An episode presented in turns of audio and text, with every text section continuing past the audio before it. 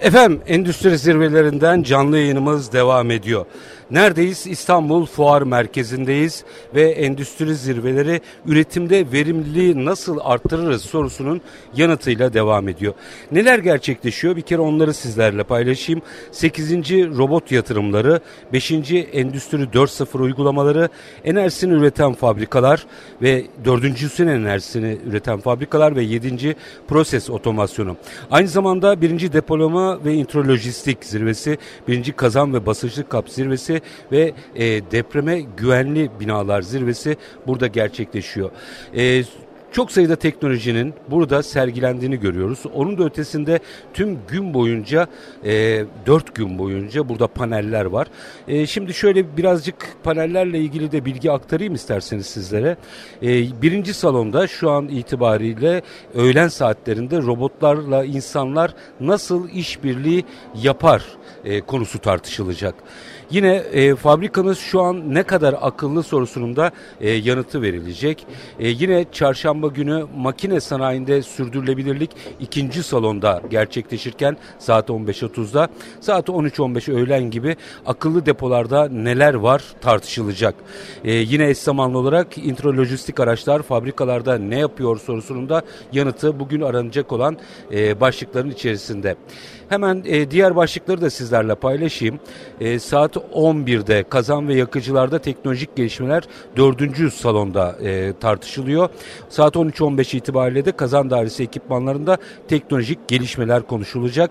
Yine saat 15.30'da emniyetli kazan daireleri mercek altına alınacak bugünün programı içerisinde.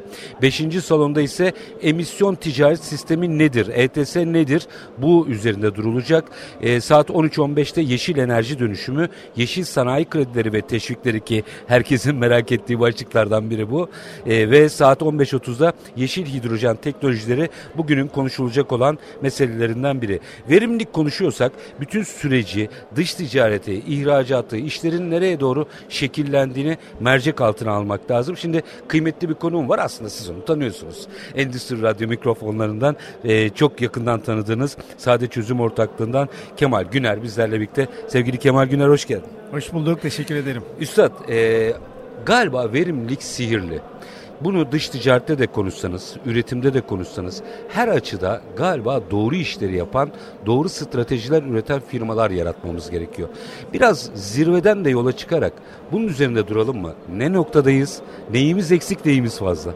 Aslında verimlilik her konuda önemli. Yani ne iş yaparsak yapalım verimli çalışıyor olmak e, o geçirdiğimiz zamanın da değerini arttıracaktır aslında. Yani bu bizim alanımızla ilgili tabii şu anda fuardayız. Burada çok güzel etkinlikler var. Çok güzel firmalarımız burada.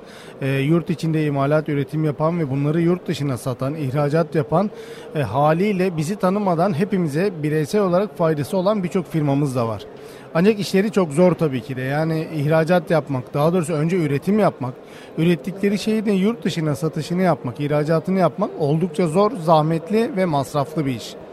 E, bizim çalışma alanımız sizin de az önce söylediğiniz gibi aslında devlet destekleri, teşviklerle ilgili çalışıyoruz. Şimdi teşvik konusu birçok farklı alanda teşvikler olduğu gibi teknoloji alanında da son zamanlarda özellikle çok güzel, çok iyi teşvikler var. Yani birçok e, hem gencimiz hem yaşlımız aslında teknoloji alanına şu anda eğilen ve bu alanda çalışmalar yapan e, birçok firmamız var, birçok girişimcimiz, yatırımcımız var. E, bunlar bu teşvikleri özellikle daha aktif kullanarak yurt dışına özellikle satış yapma konusunda e, çok ciddi avantajlar sağlayabilmektedir. Örnek veriyorum ben şu anda zaten fuardayız. Mesela bu fuar katılımları da firmalarımız için Doğru. masraf, maliyet sonuçta. E, bu maliyetin de önemli bir kısmını yine devletimiz e, COSGAP üzerinden mesela hibe olarak geri vermektedir. Bunları takip eden firmalarımız bu hibeleri sorunsuz almaktadır.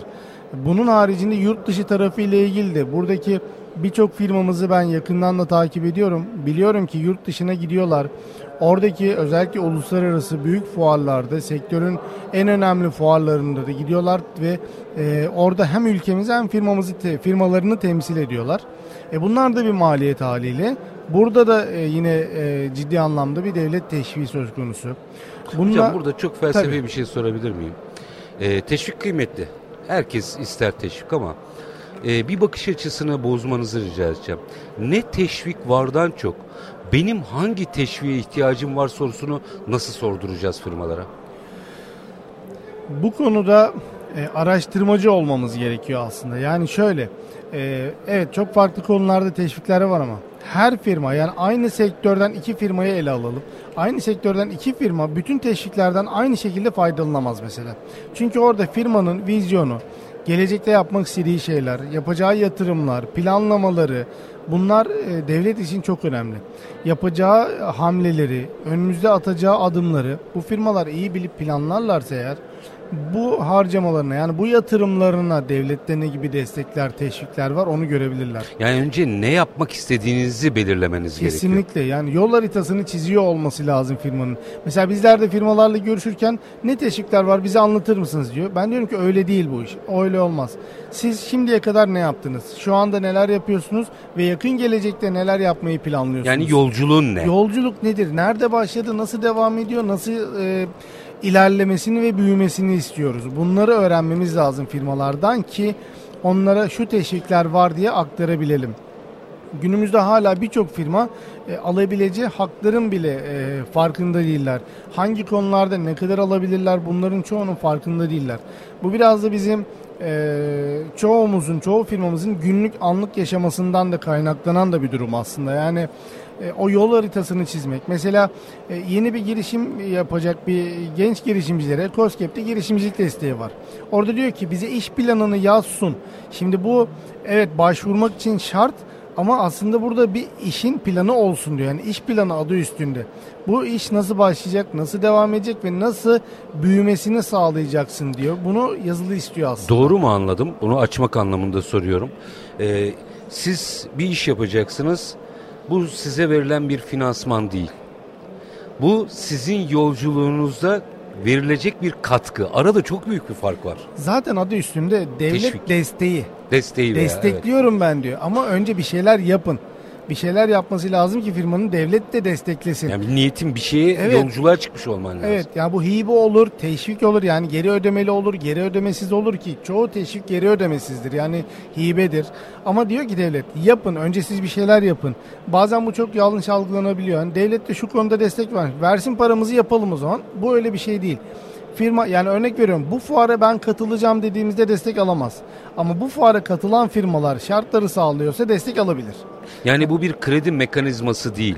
Bu e, o işi yapan firmayı rahatlatma mekanizması. Aynen öyle. Yolculuğunda yanındayız demek istiyor aslında devlet ki e, ben eminim biz dinleyenlerimizin içinde de teşvikleri takip edenler muhakkak vardır ama hiç duymadıkları, bilmedikleri ya da desteği biliyordur ama altındaki şartları tam bilemedikleri birçok destek vardır. E, biz buna da mı zaman ayıracağız? Evet buna da zaman ayıracağız. Çünkü devlet destekleri, teşvik işi biraz böyle e, sanayi tarafından, iş dünyası tarafından kulak arkası edilen bir iş aslında. Yani e, biz önce işimize bakalım, e, zaman kalırsa yaparız gibi ama tabii işten zaman kalmadığı için hiçbir şey kulak arkası yapılabiliyor. Şunu çok duyuyorum. Biz atıyorum 20 yıllık firmayız bugüne kadar 1 lira almadık devletten. Yani Bu doğru mu? bence bu bir marifet değil. Finansman kullanmak diye bir şey var aslında. Evet, evet yani bankaya gidiyorlar, kredi alıyorlar, farklı yatırım yolları deniyorlar ama devletten teşvik konusu hani bazen böyle gurur duyulacak şey gibi anlatıyor. Hayır burada her firmanın bir hakkı var. Bazen şey yapıyor. Bizim ihtiyacımız yok diyor. Bize vermesin, başkalarına versin. Bu öyle bir şey de değil. Hocam yine aynı yere gelmiyor muyuz? Bunu bir finansman zannediyoruz. Ee, yani öz sermaye çalışan firmalar ki volümüne göre doğru finansman kullanırsa o bile tartışmalıdır da. Ee, ama öz sermayesiyle çalışan firmalar başka bir şey. Zaten çalışıp devletin buradaki teşviklerini kullanmak başka bir şey. Kesinlikle. Devlet niye teşvik veriyor? Zaten iyi ilerleyen bir firma var, bir şirket var ve e, bir şeylerin ticaretini yapıyor, üretimini yapıyor. Tamam diyor ben bu firmayı destekleyeyim ki ticaret hacmini büyütsün. Daha çok üretim yapsın, daha çok istihdam yapsın, daha çok ihracat yapsın, yurt dışına satış yapsın. Bunların hepsi firmayı, şirketi birebir destekliyor gibi görünür. Gerçekten de öyledir ama aslında e, büyük resme baktığımızda e, ülkeyi destekliyor ve her bir birey az önce dedim ya firmalar devletten destek alırken e, hepimize katkı sağlar. Yani ihracat yaparlar, yurt dışına açılırlar, oralara mal satarlar, ürün hizmet satarlar. Devlet destek verir ama bunu bireyselde kendi şirketlerine destek gibi görünse de ki öyledir ama Ekonominin tanımadığı kendiliğindedir evet, tabii. 85 milyona faydası olan çalışmalardır bunlar. Çünkü siz büyürseniz e, bir tedarikçiyle daha çalışacaksınız belki. Evet. Birine hizmet e, imkanı sunacaksınız personel istihdam Ki edeceksiniz. keza. E, atıyorum e, şoför işi alacaksınız, yeni bir araç alacaksınız, yeni bir makine alacaksınız, belki daha büyük bir yere geçeceksiniz, yeni bir yer açacaksınız. Hani bu büyüme zincir halinde e, her yere de dokunacak açıkçası. Üstad e, çok operasyon görmüşsünüzdür. Yani her vaka bir operasyon Evet. aslında. En çok nerede hata yapıyoruz? Teşvik meselesinde. E, Firmalardan bahsediyorum. firmalarımız içeriğini tam idrak etmeden hareket ediyorlar. Yani destek var. Mesela örnek veriyorum yurt dışı kira desteği var. Ticaret Bakanlığımıza ihracat yapanlara yurt dışında ofis, mağaza, showroom veya depo açarsanız kirasını ben destekleyeceğim diyor. Ama bunun için ben hep firmalarımıza her destek için şunu diyorum. Desteğe başvurmadan resmi bütün altyapıyı, şartları muhakkak araştırın. Zaten biz çalıştıklarımızı söylüyoruz. Ayrı konu ama birbiriyle çalışmıyorsanız siz muhakkak araştırın. Çünkü yola çıktığınızda eğer baştan yapılması gereken bir şeyi yapmadıysanız bütün emekler çöpe gidebilir. O yüzden muhakkak A'dan Z'ye hani en son ödemeyi alana kadarki sürecin hepsini A'dan Z'ye bir araştırıp öğrenmekte fayda var ki bu konuda e, ilgili kurumların uzmanları, çalışanları da firmalarımıza destek oluyorlar mümkün olduğunca. Tabii yetişebildikleri kadar hani e, destek oluyorlar ama şey yapıyorlar. E, onun için bir çabaları var Ama açıkçası. onların da işini rahatlatmak lazım. Şöyle Kesinlikle. bir e, durum daha var. Onu da açalım, konuşalım istiyorum. Nispeten büyümüş ve kurumsal firmalarda işler biraz daha kolay. Çünkü bu konuyla ilgili departmanları var. Biraz daha orta büyüklükte ve küçüklere doğru gittiğimizde e, kimseyi kırmadan söylemek istiyorum ama X bir birime hadi şey Tamam. söylemeyeyim. Şu teşviklere bir bak deniliyor. Çoğu zaman da o teşvikler alınamıyor. Burada işte hani outsourcing dediğimiz dış kaynak kullanımı dediğimiz dışarıdan bir destek almak gerekmiyor mu? Bakın desteklerden faydalanmak için e, bir danışmanla ya da dışarıdan biriyle çalışmak zorunda değil firmalar. Önce Elbette. bunu söyleyeyim. Kendileri yapabilirler. Ama ben 2007'den beri hibe ve teşviklerle ilgili çalışıyorum. 2014'te de kendi danışmanlık şirketimi kurdum. Her firmaya şunu öneriyorum. Bir küçük ya da büyük hiç fark etmez. Bir hibe teşvik danışmanınız olmak zorunda. Avukat gibi, Avukat doktor gibi, gibi. mali müşavir Mali gibi müşavir olmak gibi. zorunda. Evet kanunen böyle bir zorunluluk yok yapabilirler ama yapmayacaklardır. Ya da iki kalem destek alacaklar mesela iki konuda destek alacaklar ama öbür tarafta 10 kalem 15 kalem destek kaçacaktır. Ee, bundan haberleri bile olmayacak. Ben hep firmalara şey diyorum. Bizle bir tanışan memnun bir tanışmayan memnun. Şimdi tanışmayan neyi kaybetme, kaybettiğini bilmediği için çok Konuyu, mutlu. konuyu bilmiyor. Çok mutlu. Hiçbir sıkıntısı yok adamın. Tanıştığı gün mutsuz oluyor. ama onu sonra mutlu bir hale getiriyoruz. Ayrı konu ama yani bir teşvik danışmanı ile çalışmak zorunda firmalarımız. Burada küçük ya da büyük fark etmez firmanın yapısı. Ee, yeni kurulacak bir tane girişimci adayı bile olabilir bu kişi. Ee, büyük holdingler de olabilir. Biz büyük holdinglere de hizmet veriyoruz mesela. Hani onları da şeyi görebiliyoruz dışarıdan. Departmanlaşmış, yapılanmış. Onlar tamdır. Her şeyi tam alıyorlar. İnanın e, az önce dediniz ya vakalar çok vaka gördüm ve e, en ufak çok küçük şeylerden dolayı alamayan, desteğini alamayan, dosyası iptal eden, edilen birçok büyük firmamız da var. Ya da hiç başvuru sürecine bile giremeyen. Burada da şimdi minik bir araya gideceğim ama e, bir, bir- bölüm daha sizi tutayım çünkü çok enteresan şeyler konuşuyoruz. Burada biraz şey durum var. E, hani öğrencilik hayatımızda bir psikoloji vardır ya. Notu iyi alırsanız siz alırsınız, vermezse hoca, Hoca vermez. vermez. E, bunu konuşacağız. E, bir sonraki bölümde yine konuğumuz var mı? E, siz nasıl tüm gün buradasınız. buralardayız, Ama şunu sorarak buradayız. getireyim. Bir teşvik stratejisine başlarken nereden başlamak lazım?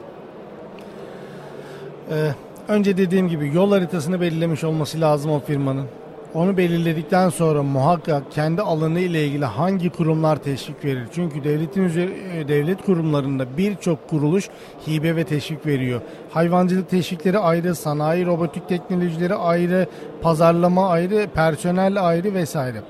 E, bunu iyice bir araştırmak lazım. Bizim millet olarak sevmediğimiz bir şey araştırmak, okumak, iyice detayına girmek. E, çoğumuzun sevmediği bir şeyler bunlar. O yüzden de diyorum hani muhakkak bir bilenle çalışıp bilenle görüşmekte fayda var. Sevgili Kemal Güner çok çok teşekkür ediyorum. Ben Ee, teşekkür daha çok konuşacağız. Bu bunun arkası bitmez. Ee, çok çok teşekkür ediyorum. Ben teşekkür ederim. Çok sağ olun. Var olun. Efendim Endüstri Radyo'da endüstri zirvelerinden yaptığımız canlı yayın devam edecek. Kısa bir reklam arası. Lütfen bizden ayrılmayın. Kısa bir aranın ardından endüstri zirvelerinden yaptığımız canlı yayın devam ediyor efendim. Ee, yine işin uzmanlarını sizlerle buluşturmaya devam ediyoruz. Ee, bu arada yine altını çizeyim. Son derece faydalı paneller. Panellerden çıktığınızda orada duyduğunuz çözümleri e, nasıl yol haritasıyla oluşturabileceğiniz uzmanlar standlarda burada sizi bekliyor. İstanbul ve civarında olanları mutlaka bekliyoruz. Mümkünse Türkiye'nin her yerinden ama gelemediyseniz Endüstri Radyo sizin yanınızda ve size an be an aktarıyoruz. Yine kıymetli bir konuğumuz var. Yine yakından tanıdığınız tabii ki e, Sade Çözüm Ortaklığı'ndan Kemal Güner bizlerle birlikte. Sayın Güner sabah saatlerinde yaptık devam ediyoruz çünkü günün sonunda teşvikler meselesini birazcık konuşmamız gerekiyor. Ben burada diyelim ki bir konferansta bir çözümü gördüm. Çıktım onunla ilgili teknolojileri, hizmetleri de gördüm. Dedim ki yola çıkayım. Bu süreçte, bu yolculukta bana yardım edecek olan devlet teşviklerini, bana yardımcı olacak e, belki hibeleri ne kadar biliyorum? Maalesef yani çoğunluğa bakarsak Türkiye'deki şirketlerin maalesef büyük çoğunluğu alabileceği hibe ve teşviklerin neler olduğunu e, bilmiyorlar. Bilenler de birçoğu yani bilenlerin de birçoğu bu süreci nasıl başlatıp nasıl devam ettirmesi gerektiğini de bilmiyorlar. Açıkçası e, biraz korkulan da bir taraf yani çekinilen de bir taraf bu e, iş dünyası tarafından. Hani e, genelde devletin vergiler harçlar yoluyla hep aldığı bir tarafta olduğunu düşünürsek Bir şeyi verdiğine e, inanamıyor. Verdiğine mi? inanamıyorlar. Hani bilmiyorlar, anlatıyoruz, hayır diyorlar, vermez diyorlar, e, bize vermez diyorlar. Yani bir dünya aslında engel var. E, bir yere kadar haklılık payları var açıkçası firma yetkililerinin ama o kadar korktukları kadar zor olan bir süreç de değil bu aslında. Üstad denemekten imtina etmeyi anlayamıyorum ben. Deneyin. Ya maalesef bununla da karşılaşıyoruz. Yani hiç yapmayalım, hiç başvurmayalım. Yani anlatıyoruz mesela süreçleri. e, geri çe- duruyorlar, çekiniyorlar. Bazen hani ya biz işimize bakalım, bununla hiç ilgilenmeyelim deyip göz ardı edebiliyorlar. Ama e, destekler öyle bir şey ki. Bugün 1000 liradır, yarın 10 bin liradır, öbür gün 1 milyon liradır, öbür gün 5 milyon liradır. Ben mesela şöyle bakarım desteklere. Hani 1 lira da olsa, 1 milyon lira da olsa benim için bir farkı yok. Yani bir şirketin, devletin herhangi bir kurumundan herhangi bir konuyla ilgili bir para yani 1 liralık bile olsa bir destek alma hakkı varsa bunu sonuna kadar ilerletip desteği almak almalılar aslında.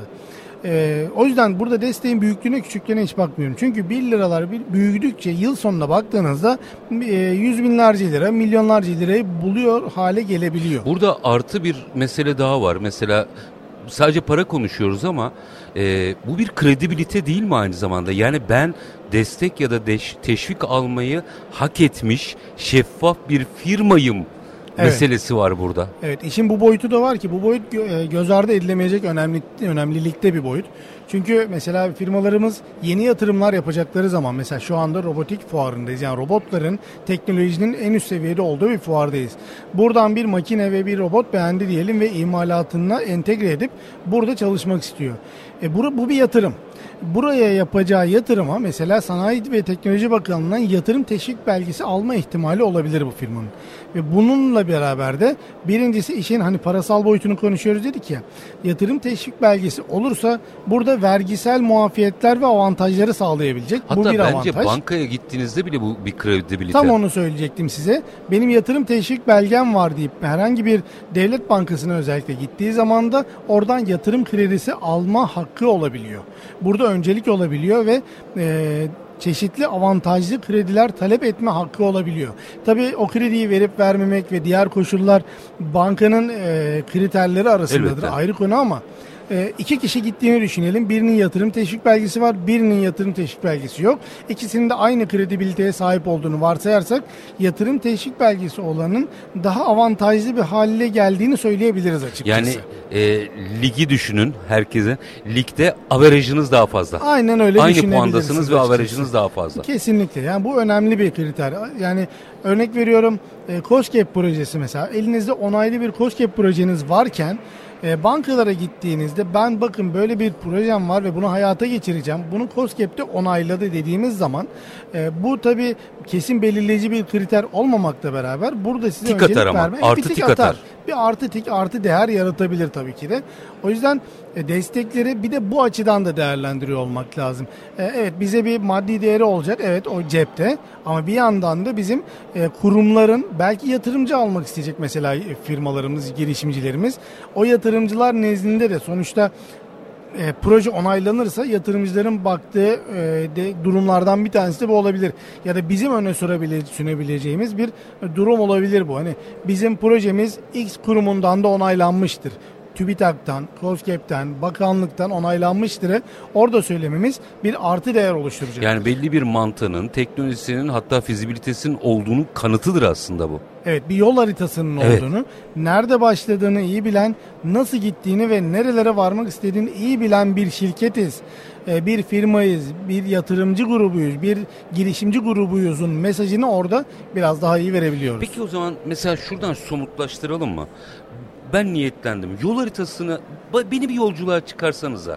Tabii ki konudan konuya değişebilir ama ben eee, faaliyet gösteriyorum ve bu teşviklerden, hibelerden faydalanmak istiyorum.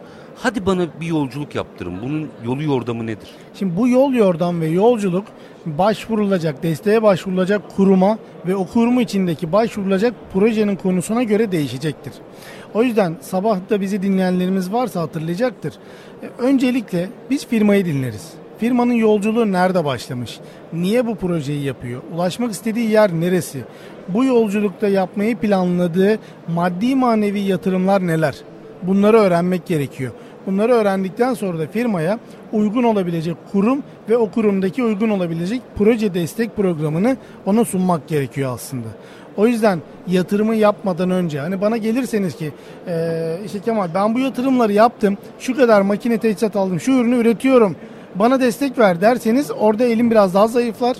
Ama ben bunları bunları yapacağım, yapmaya niyetliyim. Bununla ilgili bir e, taslak planım bu şekilde söylerseniz orada size sunulabilecek e, destekler biraz daha farklı olabilir. Üstad burada eee, net talep eden değil de galiba eee, o talebi belli bir tabana oturtup ya benim bir projem var diyen olmak gerekiyor.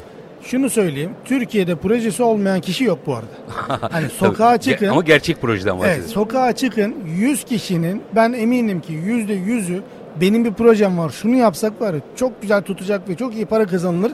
Ben yani yüzde 99 diyeyim hadi yüzde bir sapma payı verelim. Yüzde 99'un böyle bir projesi vardır.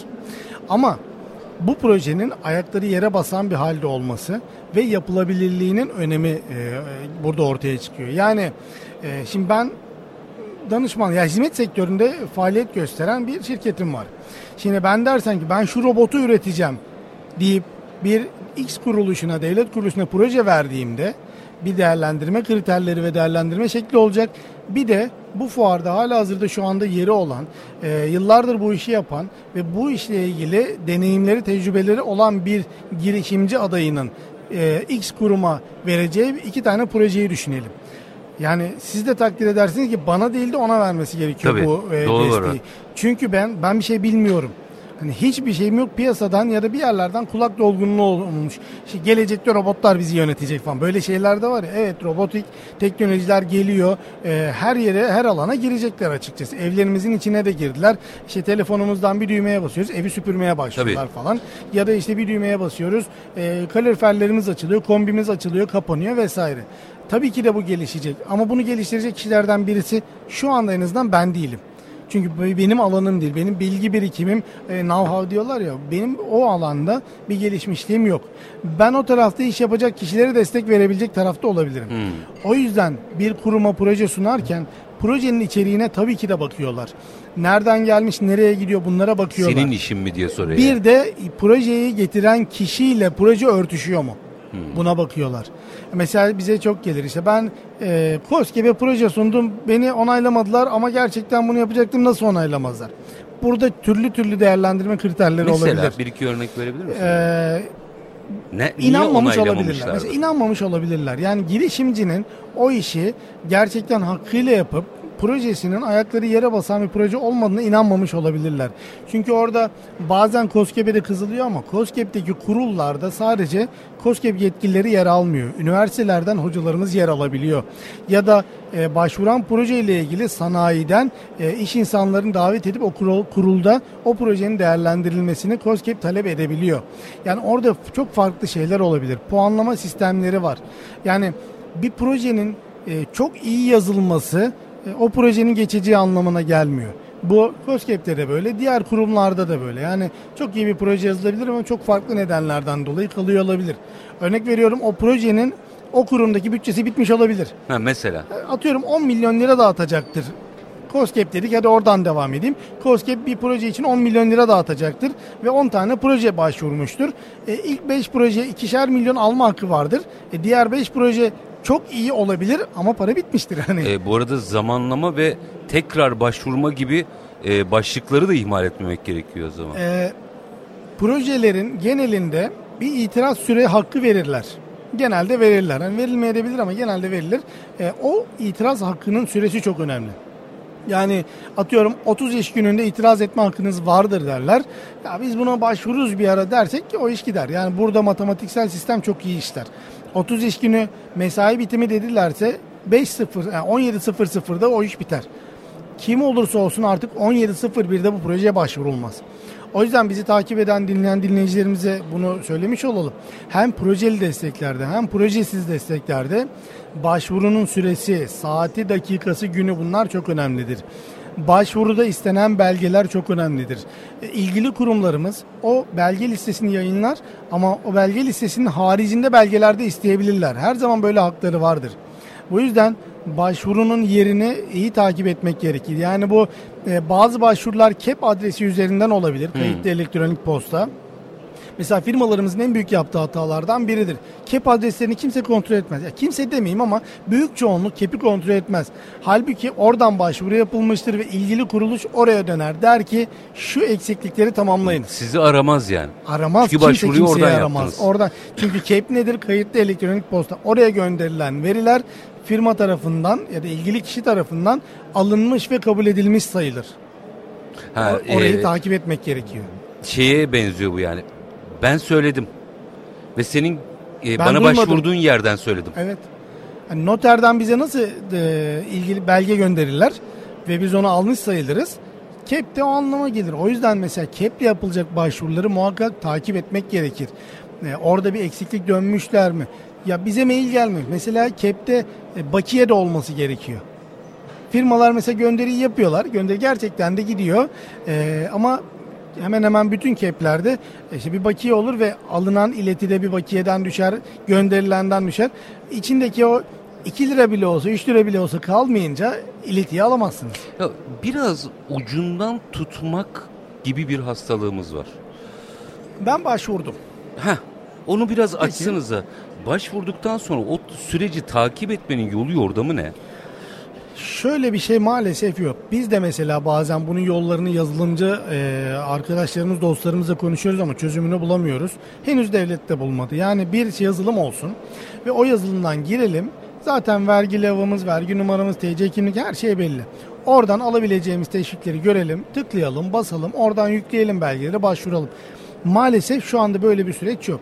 Yani böyle bir süreç her kurumun kendi içinde ayrı ayrı var. Üstad böyle bir süreç pratikte çok işler mi onu da bilmiyorum. Çünkü her firmanın yapısı başka, durumu başka, ihtiyacı başka. Bence Genel fikir verebilir E, bence güzel işler çünkü yazılımcılarımız çok güzel işler yapıyor. Niye işler diyorum? ama yine Ben- mesela sizler gibi bir uzmanın onu takip ediyor olması lazım.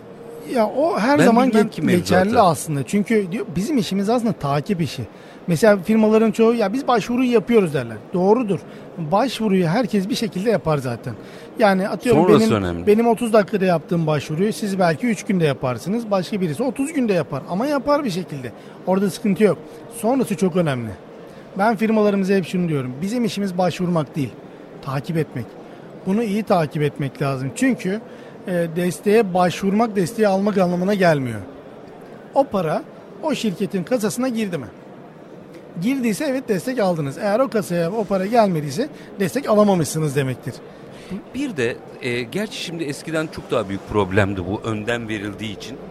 E, şimdi birazcık daha harcıyorsunuz ve sonra geliyor. Bence çok güzel bir sistem. Ama tabii orada da başka finansman sorunları çıkıyor. Orayı da meçe etmeyi e, beceremiyoruz. Biraz belki iktisadi bir soru gibi gelecek bu ama e, daha sonra alınabilme bir teşviğin alınabilip alınamayacağını siz aşağı yukarı ufak sapmalarla da olsa tahmin edersiniz. Ekstra bir şey olur. O ayrı. Ama hani şöyle firmaya bakarsınız, projeye bakarsınız ya sana destek yüksek ihtimalle çıkar ya da çıkmaz gibi bir kanaat. Kesin hüküm vermek mümkün değil ama kanaat oluşur. Aslında şöyle yapıyoruz biz mesela firmalarla ilk görüştüğümüzde o firmanın bir check-up diyorlar ya check-up'ını çıkarıyoruz. Yani firmanın alacağı, alabileceği destekleri net söylüyoruz. Hani bunu alabilir misiniz bir bakalım mı demiyoruz. Hmm. Siz yapı itibariyle şu şu şu destekleri alabilirsiniz. Ama nasıl alırsınız? Mesela yurt içi fuar desteği. Bu fuara katılırsanız fuar desteğini alırsınız. E Kemal ben fuar desteği alamadım. Abi fuara katılmadınız. Anlatabiliyor Yani muyum? milli piyango alsaydın Tabii, tabii. durumu. Ya, hani bana piyango çıkmıyor. Bilet almıyor ki. Hani onun gibi. Mesela işte ihracat destekleri var. Biz ihracat desteklerinden faydalanamıyoruz. Yani nasıl olur? Yurt dışına seyahate gittiniz mi? Hayır gitmedik. Alamazsınız. E, yurt dışında mağaza açtınız mı ya da depo? Hayır açmadık. O zaman kira desteği de alamazsınız.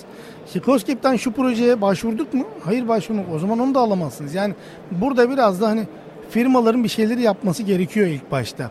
En büyük şikayetlerden biridir bu. Mesela özellikle girişimcilik desteğinde bunu çok duyarız. Sanırlar ki e, bu çünkü bazı maalesef ki bizim meslektaşlarımız da yapıyorlar.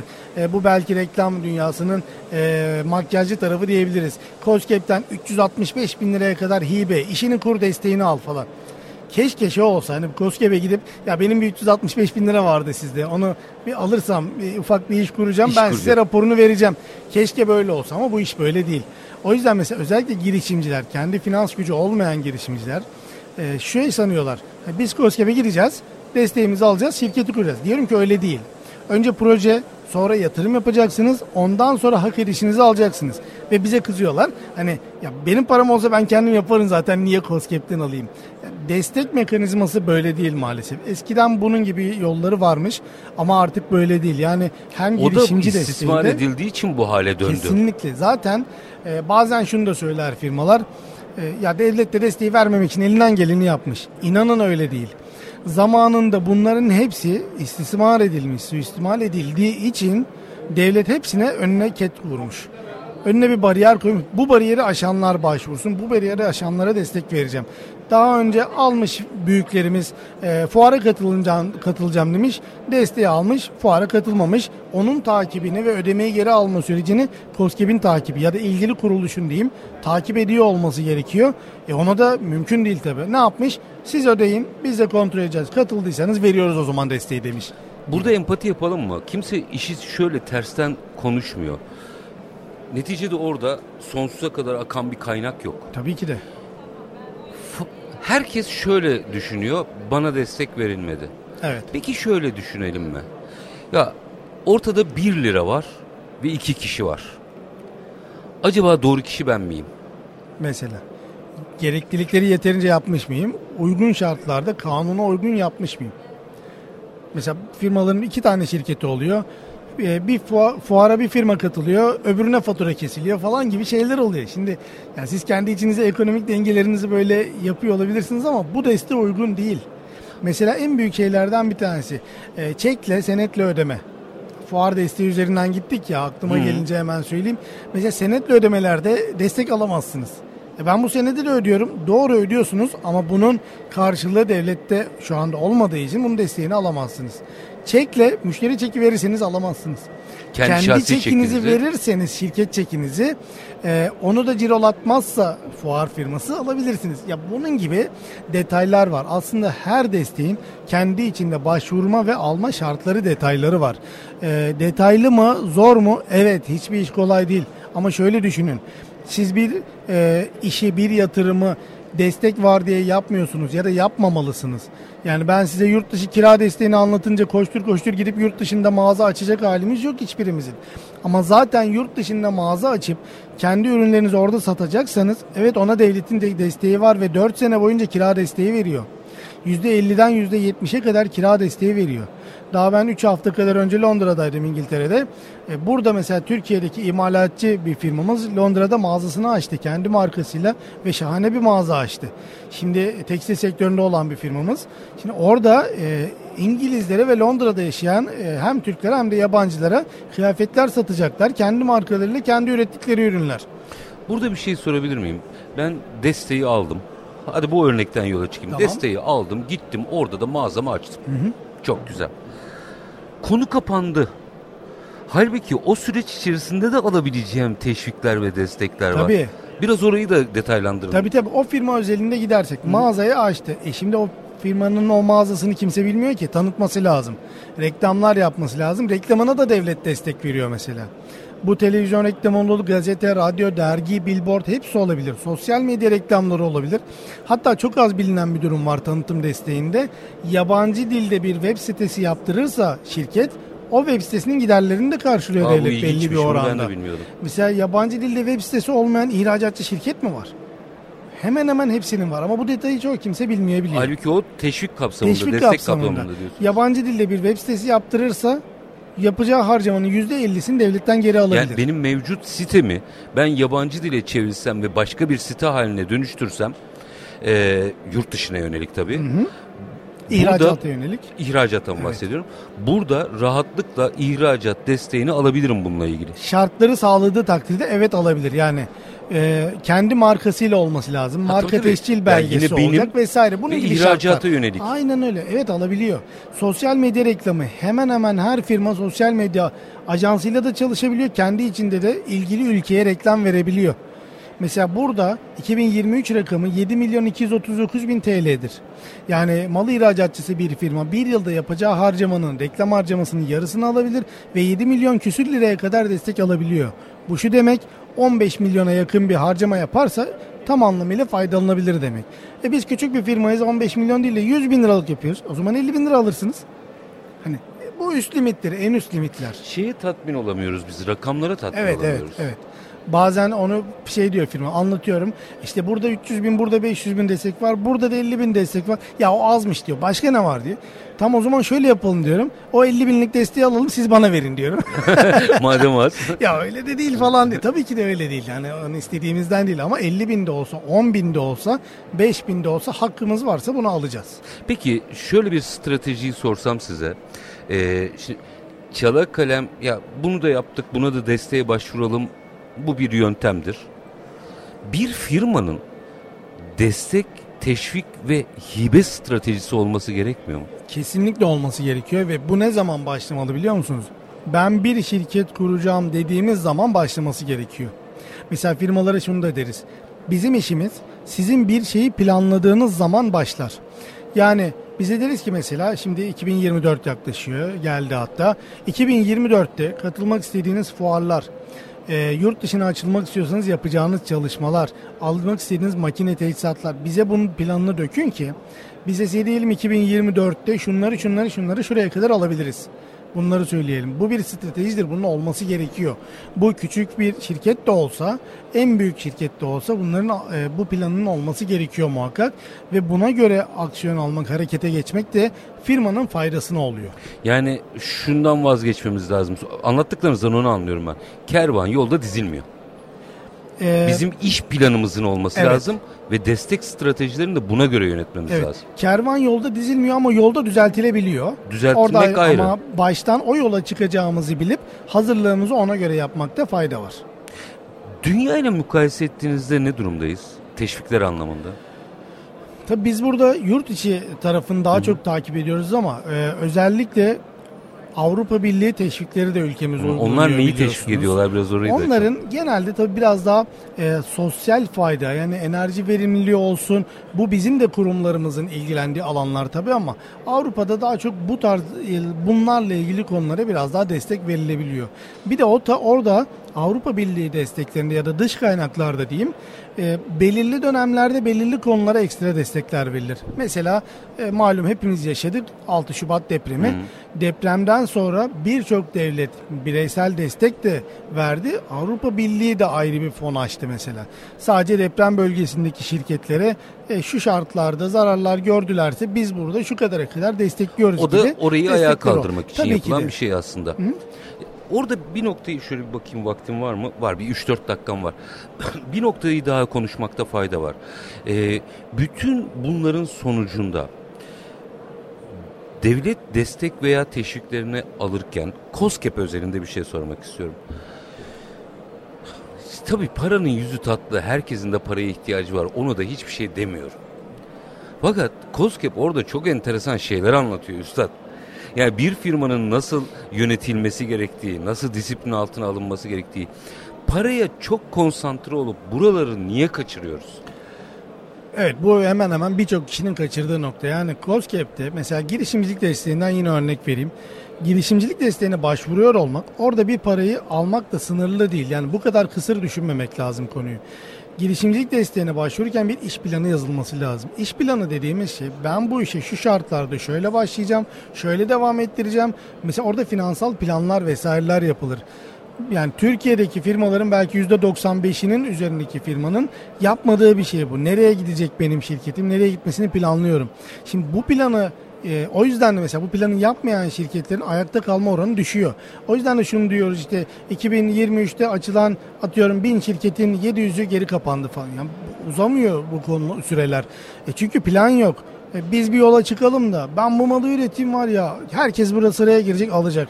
O iş öyle olmuyor. Hani e, ya da öyle yürümüyor. Ya da işte hep şey vardı ya ben bir kafe açacağım süreç sırf eş dost gelse çok iyi para kazanırım. Eş dost gelmiyor. Hani gelse bile o iş öyle planlanmıyor. Ama mesela girişimcilik desteğinin amacı bir yatırım yap. O yatırım ayakları yere bassın. O yatırımı sen yapabilecek misin? Buna beraber kanaat getirelim.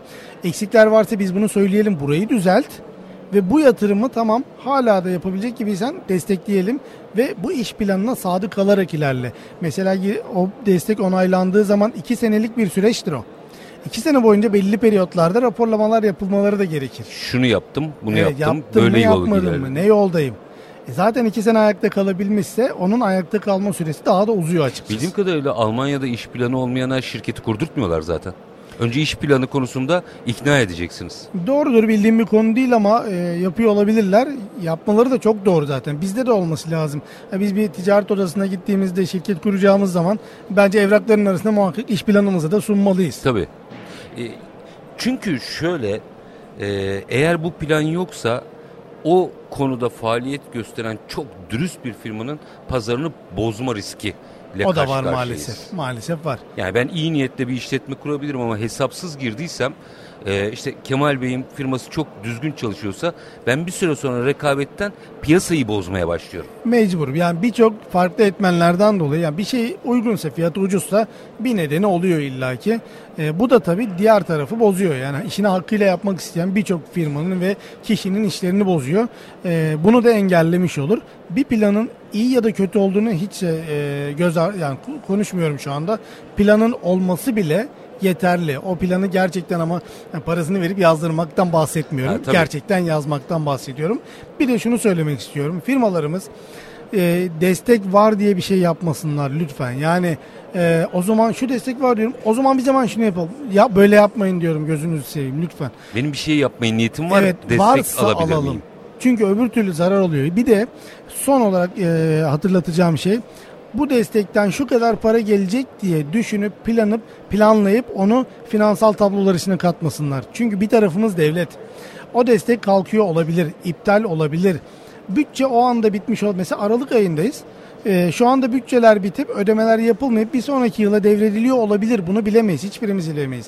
Ama siz Aralık'ta bu para kesin gelecek diye finans tablonuzun içine yerleştirdiyseniz e, bütün alacak verecek dengenizin şaşması anlamına gelir bu. Ya, e, zaten bunu e, bir finansman kaynağı olarak görmemek, evet. e, onların bütün finansman planlarını yapmak, geldiğinde rahatlamak Aynen. üzerine kurgulamak bu, bu lazım. Bu da şu demek değil. Siz bir başvurun bakalım devlet verecek mi, piyango size çıkacak mı anlamında da değil. Yani şartlara uygun Koşullar gerçekten başvurduysanız Tabii. o destek gelecektir. Ama bir ayda gelir, ama 10 günde gelir, ama 3 ayda gelir. Ama o destek muhakkak şartlara uygun başvurduysanız kesinlikle gelecektir. Son olarak bilinmeyen, daha doğrusu yanlış bilinen bir şey de vergi ve SGK borcu olanlar destekten faydalanamaz gibi bir yanlış bilgi var.